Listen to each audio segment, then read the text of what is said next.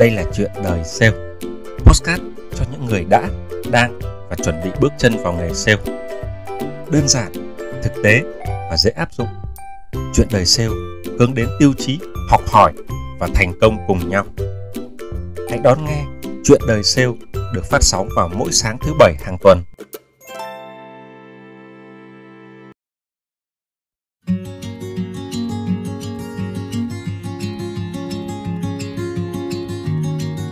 Xin chào các thính giả của Chuyện đời sale.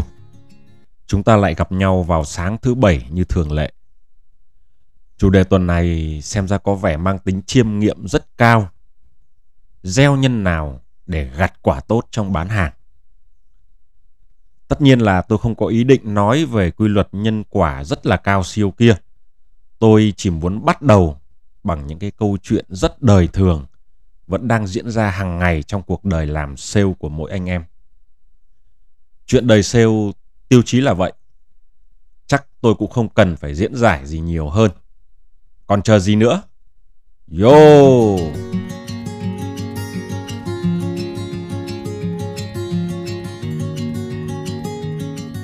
Chúng ta thường bị hấp dẫn bởi thành quả của người khác. Khi chúng ta đi xe đạp thì chúng ta nhìn người đi xe máy khi chúng ta đi xe máy, thì chúng ta lại nhìn người có ô tô. Khi chúng ta là sale, thì chúng ta mong được trở thành súp. Nhưng khi đã là súp rồi, thì chúng ta lại mong muốn được trở thành manager. Đó là thực tế. Mỗi ngày khi mở facebook ra, mạng xã hội ra, chúng ta thấy bạn bè mình có vợ đẹp, con khôn đi du lịch, ăn những món ăn ngon và tận hưởng cuộc sống. Một mặt thì chúng ta thả tim mừng cho họ. Nhưng sâu thẳm trong mỗi con người chúng ta thì chúng ta cũng có những cái khao khát mong muốn được như họ. Và thế là chúng ta bắt đầu đặt cho mình những mục tiêu đầy tham vọng để được bằng họ hoặc thậm chí hơn họ tôi từng nhớ là tuổi trẻ, tôi đã đặt cái mục tiêu cho mình là phải có một cái tài sản trị giá tối thiểu là 1 tỷ đồng trước 30 tuổi. Thời của tôi thì 1 tỷ cũng là đủ để mua hai căn nhà tạm tạ ở thủ đô rồi các bạn ạ. Cậu bạn thân của tôi là bác sĩ thì có đặt cái mục tiêu là sẽ nghiên cứu thành công thuốc trị căn bệnh ung thư quái ác đã cướp đi người mẹ của cậu từ khi còn nhỏ. Những mục tiêu và giấc mơ như vậy đều rất là đẹp và rất là tốt. Nhưng thật tiếc là 99,99% thì chúng đều không thành hiện thực. Cả tôi và cậu bạn thân của mình đều không thực hiện được mục tiêu. Đâu có phải giấc mơ nào cũng thành sự thật đúng không các bạn?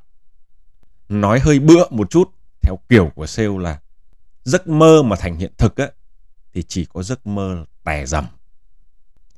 Nực cười hơn là trong giấc mơ của tôi và cậu bạn thân, cả hai chúng tôi đều quên khuấy mất nó sau một vài năm. Mục tiêu đó nó không còn thôi thúc như thuở ban đầu chúng tôi đặt ra nữa. Đó là vì những cái mục tiêu của chúng tôi và của đa phần chúng ta là chúng ta đặt ra do một cái thử thách tạm thời nào đó thúc bách mình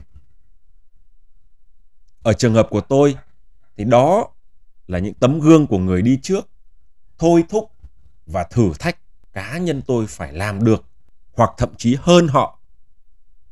Ở trường hợp của cậu bạn tôi, thì đó là sự thử thách tạo ra bởi nỗi đau buồn khi phải mất mẹ từ quá sớm.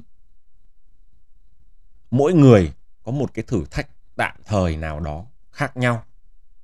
Chưa nói đến việc chúng ta không đạt được mục tiêu, nhưng kể cả khi chúng ta đạt được và khi chúng ta cảm thấy sung sướng, chúng ta cảm thấy thỏa mãn.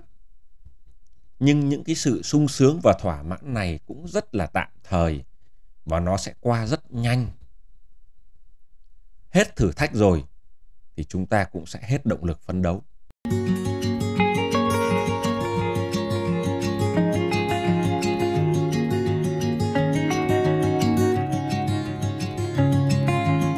Một thực tế là mục tiêu càng tham vọng thì nhìn chung sẽ càng làm cho chúng ta bớt hạnh phúc.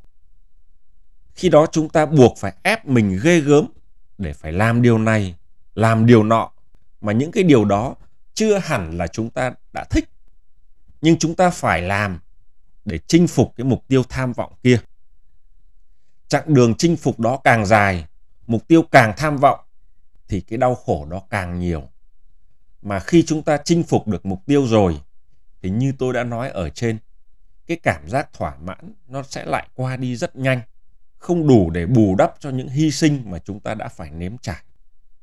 Phải chăng là nếu như không có mục tiêu thì hình như mình sẽ hạnh phúc hơn? Cái câu này hình như có gì sai sai ở đây phải không? Nói về hạnh phúc thì chúng ta thường nghe nói hạnh phúc không phải là đích đến, đó là con đường. Con đường ở đây là con đường đời, rất là dài. Tôi có một số cậu bạn là Ironman, có thể chạy marathon tới 42 km. Cự ly chạy như vậy là điều mà rất ít người trong số chúng ta có thể làm được. Những cậu bạn Ironman của tôi thì thường chia sẻ. Chạy marathon tuy cũng là chạy, nhưng nó là chạy đường dài. Nó rất khác so với chạy 100 mét. Ở cự ly 100 mét thì tốc độ là điều quan trọng tuyệt đối. Còn ở marathon, tốc độ tuy cũng quan trọng, nhưng nó không phải là điều duy nhất người ta nói về nó. Ở chạy marathon, chỉ cần chúng ta hoàn thành được 42 km, chuyện nhanh chậm chưa quan trọng. Chỉ cần hoàn thành được 42 km đã đủ khiến cho chúng ta cảm thấy sung sướng rồi. Các cậu bạn tôi còn nói thêm, trong quá trình chạy rất dài, khi cơ thể xuống sức, đôi chân nhức mỏi, thì chúng ta sẽ tự hỏi mình, Ủa, tại sao mình lại phải hành xác mình như thế này? Tại sao không nằm ở nhà nghỉ ngơi? Tại sao không nằm máy lạnh? Tại sao không xem tivi cho nó khỏe? Tại sao lại phải đầy đọa mình như vậy? Càng lúc cơ thể càng lên tiếng đòi được nghỉ ngơi, đòi chúng ta bỏ cuộc. Nhưng một người chạy marathon thành công, khi hết lần này tới lần khác, lý trí của họ sẽ chiến thắng cái sự đòi hỏi của cơ thể. Cái niềm vui, cái điều thú vị của rất nhiều người chạy marathon đó là trong suốt mấy tiếng đồng hồ đó, người ta chứng kiến cái sự mâu thuẫn, sự tranh cãi nhau giữa cơ thể và lý trí. Để rồi khi chinh phục được 42 km, chứng kiến sự chiến thắng của lý trí trước những đòi hỏi của cơ thể là một sự thỏa mãn tuyệt vời. Qua chia sẻ của những cậu bạn Iron Man này, tôi và các bạn có thể hình dung rằng với người chạy marathon, người ta tìm thấy niềm vui ở ngay trong quãng đường người ta chạy. Mỗi người có thể tìm thấy một niềm vui khác nhau trong suốt mấy tiếng đồng hồ chạy liên tục như vậy. Nhưng chính cái niềm vui này giúp cho người chạy duy trì được động lực giúp cho người ta không bỏ cuộc. Rất khó ai trong số chúng ta lần đầu tiên sỏ giày là chạy liền được 42 km. Chúng ta phải tập, tập từ từ, từ những cự ly nhỏ 1 km, 2 km, 5 km, 10 km. Hoặc là những mục tiêu như không quan trọng chạy được bao nhiêu km, chỉ cần chạy được 15 phút liên tục, 30 phút liên tục, chạy 1 giờ liên tục, chạy 2 giờ liên tục, vân vân và vân vân. Và chúng ta phải tập hàng tuần, thậm chí là hàng ngày để việc chạy đó trở thành thói quen. Nó thôi thúc chúng ta phải chạy. Ngày nào mà không được chạy là chúng ta cảm thấy ngứa ngáy, chúng ta không chịu được. Chính cái thói quen chạy mỗi ngày sẽ giúp chúng ta chinh phục được những đỉnh cao của marathon. Cầu thủ bóng đá vĩ đại Ronaldo hay được mệnh danh là CR7. Ngoài tài năng thiên bẩm, cũng là một tấm gương về việc duy trì thói quen tập luyện.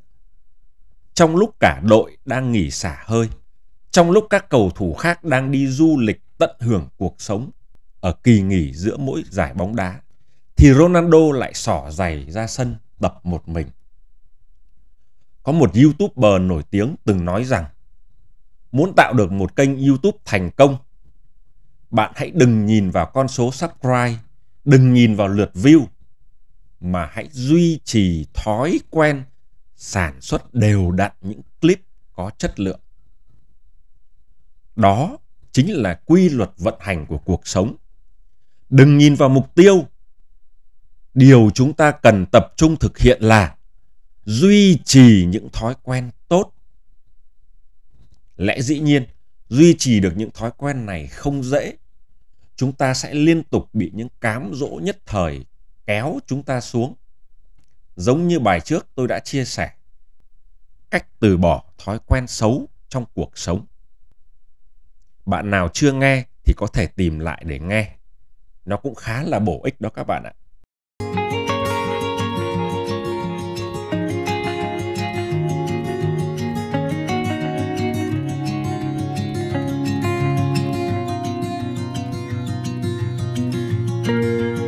Khi duy trì được những thói quen tốt này thì nó sẽ thôi thúc chúng ta thực hiện công việc mỗi ngày như hơi thở vậy. Nếu không thực hiện nó thì chúng ta sẽ cảm thấy rất là khó chịu và bứt rứt. Chúng ta chưa quan tâm đến mục tiêu cao hay thấp, chỉ cần được làm nó là vui rồi. Hạnh phúc không phải là đích đến, đó là hành trình đó các bạn ạ. Những mục tiêu nhỏ trên con đường duy trì thói quen chỉ đóng vai trò như những chỉ số giúp chúng ta biết tốc độ của chúng ta đang ở mức độ nào để có thể điều chỉnh nhanh hơn hay chậm lại trong giai đoạn tới. Đó không phải là điều chúng ta theo đuổi. Những mục tiêu này chỉ là những chỉ số trên đồng hồ công tơ mét trên xe máy mà thôi. Cái chúng ta cần theo đuổi là duy trì thói quen tốt. Cứ như thế thì thành công sẽ đến với các bạn một cách tất yếu, một cách tự nhiên, sớm hay là muộn mà thôi.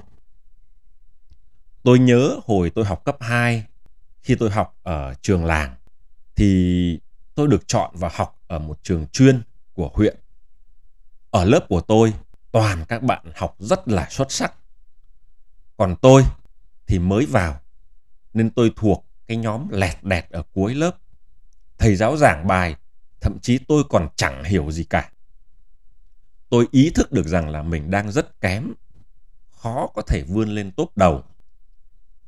Bởi vậy, tôi đặt cho mình một mục tiêu đơn giản hơn. Đó là hoàn thành hết các bài tập về nhà ngay trong ngày. Hết học kỳ 1 đầu tiên, tôi luôn cố gắng duy trì thực hiện mỗi ngày cái thói quen hoàn thành bài tập đó.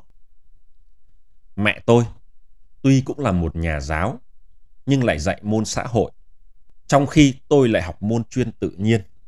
Mẹ tôi không đủ kiến thức để dạy tôi. Nhưng mẹ tôi đã dạy tôi bằng một phương pháp rất tuyệt vời. Bà yêu cầu tôi giảng lại bài mà tôi đã học cho đến khi nào mẹ tôi hiểu thì thôi.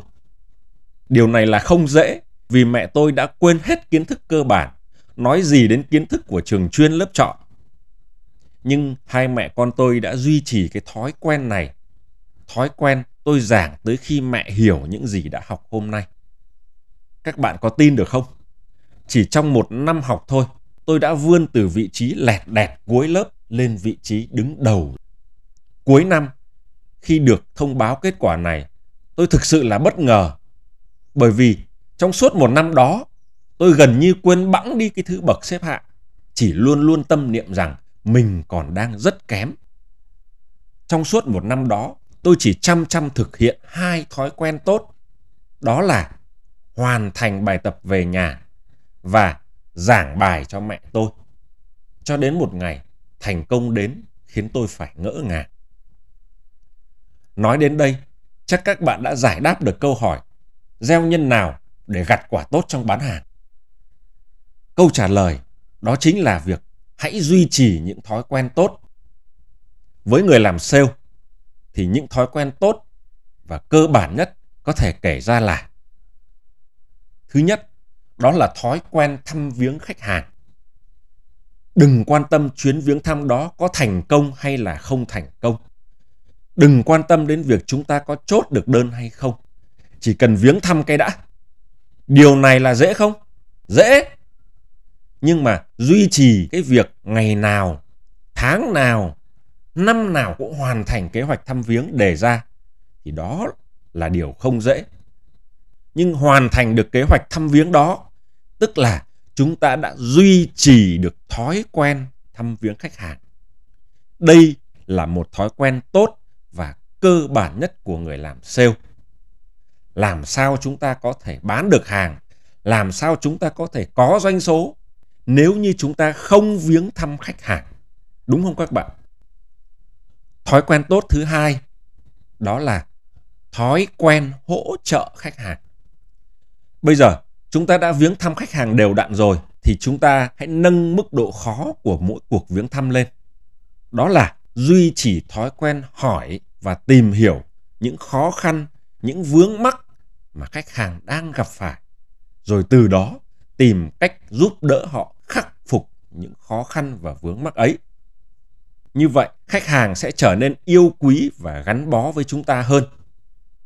Tuy doanh số là điều chúng ta phải thực hiện, nhưng mỗi lần viếng thăm, chúng ta đừng chăm chăm chỉ tìm cách bán hàng, mà hãy tìm cách hỗ trợ khách hàng giải quyết khó khăn của họ. Đó có thể là khó khăn trong việc vận chuyển, bốc xếp, đóng gói hàng, thông tin về sản phẩm, cách sử dụng sản phẩm, quản lý tồn kho, quản lý nhân viên, vân vân và vân vân. Kinh doanh không lúc nào là không có khó khăn. Khách hàng lúc nào cũng có một khó khăn nào đó. Chúng ta có chịu tìm hiểu hay là không mà thôi. Nếu chúng ta giúp được khách hàng thì doanh số và thị phần cũng từ ấy mà ra. Không cần phải cố gắng. Có thể không phải là chuyến viếng thăm nào chúng ta cũng xử lý được những khó khăn cho khách hàng. Nhưng điều chúng ta cần phải làm là duy trì được thói quen tìm cách hỗ trợ họ. Còn nhiều thói quen tốt trong sale lắm các bạn ạ. Từ dễ đến khó, phù hợp hay chưa phù hợp với hoàn cảnh của mỗi người. Nhưng điều mà tôi muốn khẳng định với các bạn là hãy gieo những thói quen tốt để gặt hái thành công trong bán hàng các bạn nhé. Còn bây giờ, xin chào và hẹn gặp lại các bạn sáng thứ bảy tuần sau như một thói quen với chủ đề hiệu ứng cánh bướm trong bán hàng và cuộc sống.